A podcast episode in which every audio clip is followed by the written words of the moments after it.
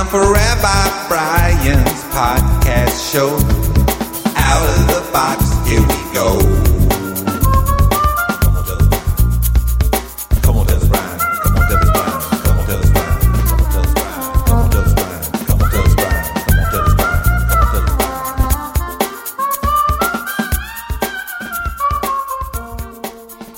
Hey there, it's Rabbi Brian. Glad you're listening to this here podcast.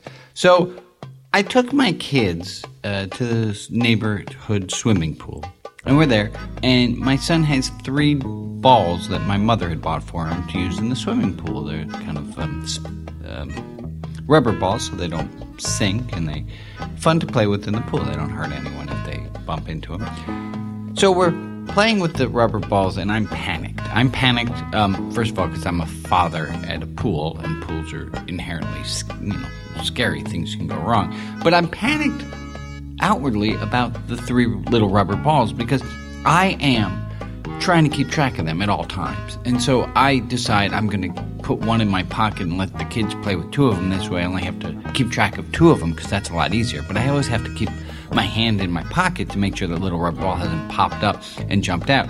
So I'm trying to keep track of all three little things at the same time. And this is life, right? The more stuff we have, the more stuff we have to keep a track. We have to keep uh, account of. This is the Porgy and Bess song. I got plenty of nothing, and nothing's plenty for me.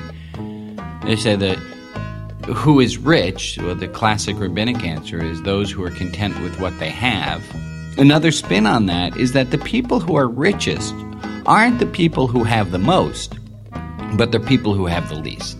I teach this to my students in high school a lot. I tell them I know a lot of people who have fabulous wealth, but they need it. They need that fancy car.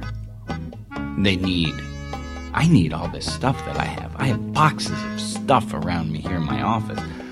I, I probably won't use most of it um, anytime soon, but I have it because I need it. This is backwards thinking, guys. Uh, there's a great spiritual practice that I'm going to try this week, and I'm going to encourage you to try it this week too. 10 things. You got to get rid of 10 things this week. Purge. Get rid of 10 things.